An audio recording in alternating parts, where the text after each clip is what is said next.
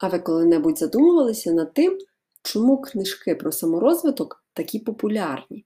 От чому в останні роки на полицях найбільше саме нонфікшну в галузі, ну точніше, в напрямку саморозвитку?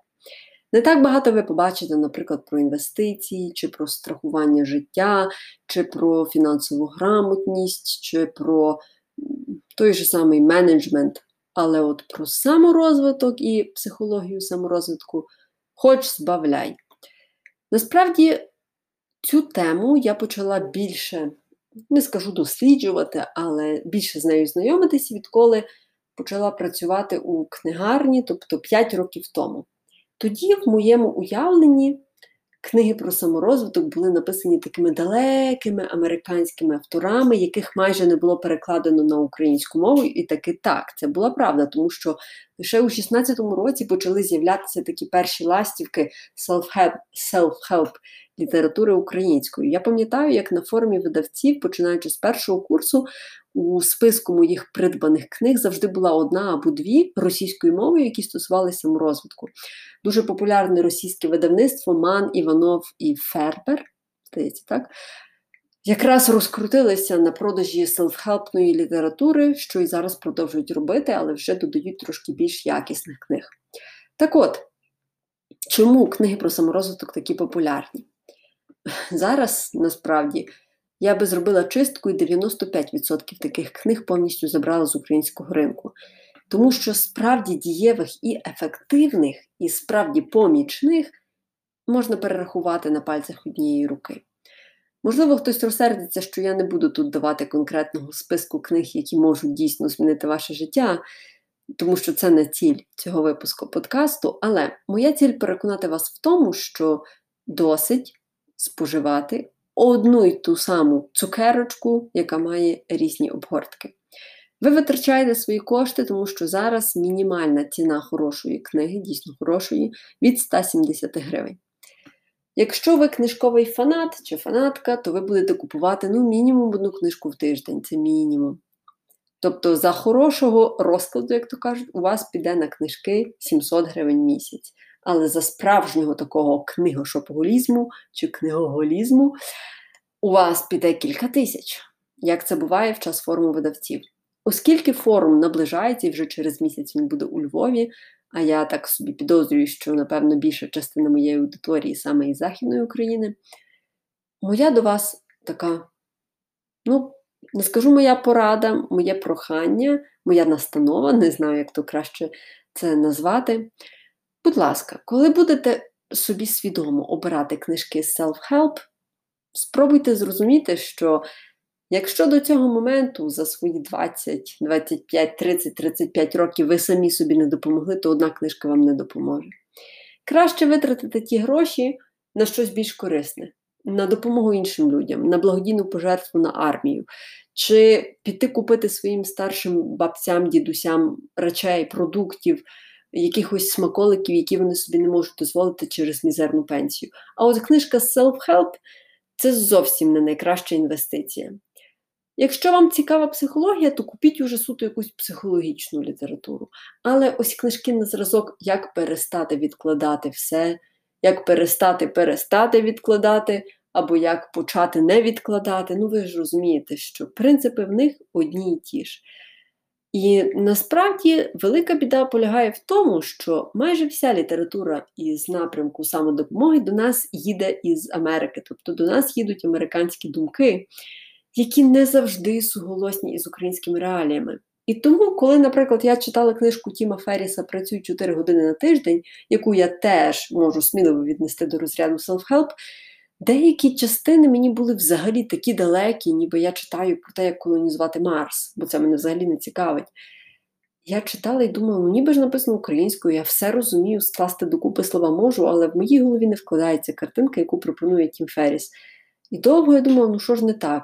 Починала вже шукати проблему в собі. Мовляв, та я просто от ще не знаю про ті всі засоби, якими користується Тім Ферріс. Ах, лише після прочитання останньої сторінки до мене дійшло. Він говорить про ті реалії, які в нас нема. У нас немає такого поняття, як імейл-переписка, аби домовитися про похід в кіно. Та в нас нема такого. У нас немає такого поняття, що ти в другій ночі відповідаєш на важливий імейл від боса, тому що в другій ночі зазвичай українці сплять і лише поодинокі випадки, коли ми прокидаємося, бо офіс горить, треба бігти, гасити вогонь. У нас немає такого поняття, що, наприклад, я можу сьогодні от купити собі білет в Аргентину, квиток, перепрошую, купити собі квиток в Аргентину, в Буенос-Айрес і полетіти, як це робить Тімоті Ферріс. Ну, бо йому це просто так хоп, раз і вже він летить в літаку. В мене немає такого, що я можу собі дозволити от прямо вже побігти і дивитися, як коні скачуть на іподромі. Бо в мене немає такої, скажімо, фінансової свободи, і в мене немає такої, я навіть не знаю, такого масштабу запитів чи то бажань. Тоні, точніше, Тімоті Шферіс, не знаю, чому так я вибрала саме його, але от про нього мої думки зараз. Тімоті Ферріс натомість пропагує ось таку думку, що бути багатим це круто, бути успішним, працювати вже 4 години на тиждень це якраз те, як мають жити люди. І тепер уявіть розпач, наприклад, молодого татуся, в якого вдома двоє дітей, він працює 14 годин на день. Тобто, які 4 години на тиждень? Come on, він не може дати раду навіть з 14 годинами на день. А він читає Тімоті Ферріса, бо купив його на форумі видавців, і думає, що зі мною не так. Потім ці думки переростають у нав'язливі думки. Нав'язливі стають токсичними, а токсичними стають згубними. І все. І далі ось так колесо крутиться, крутиться, і через кілька тижнів в людини починається стрес, який перетворюється на затяжну депресію. Бо Тімоті Ферріс каже, що реально працювати 4 години на тиждень, реально автоматизувати всі свої процеси, а ми розуміємо, що українські реалії трошки інші.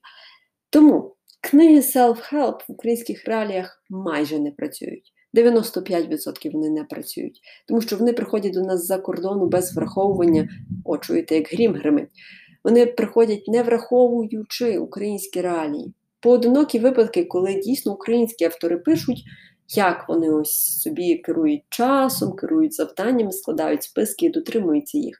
Тому, якщо вам дійсно цікаво, як встигати все і не відкладати, то краще пошукайте українських авторів, якими наша країна може пишатися, які, можливо, не є на слуху, так як Тімоті Ферріс, умовний Петро Петренко, взагалі невідомий в Канаді чи в Америці, але це людина, яка дає собі раду, яка знає, що таке баланс. І баланс це не 50 на 50 всюди. Чи 100%, от я віддаюся кожній сфері на 100%, і так я в балансі. Ні. Баланс це тоді, коли ми відчуваємо, що ми присвячуємо потрібну кількість часу потрібній сфері. Навіть якщо ви відчуваєте, що є перекос 30 на 70, наприклад, спорту ви віддаєте 30 сім'ї 70, але вам при цьому комфортно, це і є ваш баланс. Тому, повертаючись до головного питання, чому книжки про self-help такі популярні? Тому що цю популярність нам створюють штучно, і це називається трендовість, яка до нас приїхала з Америки, яка не є нам рідною до кінця, вона швидше є нам чужою. Тож, друзі, не купуйтеся на маркетингові стратегії, які будуть вам впарювати книжку під назвою Як встигати все, і потім як встигати більше, ніж все, а потім як встигати навіть більше, ніж ви можете встигати. Вам це не потрібно. Вам потрібно знайти відчуття внутрішнього і свого балансу.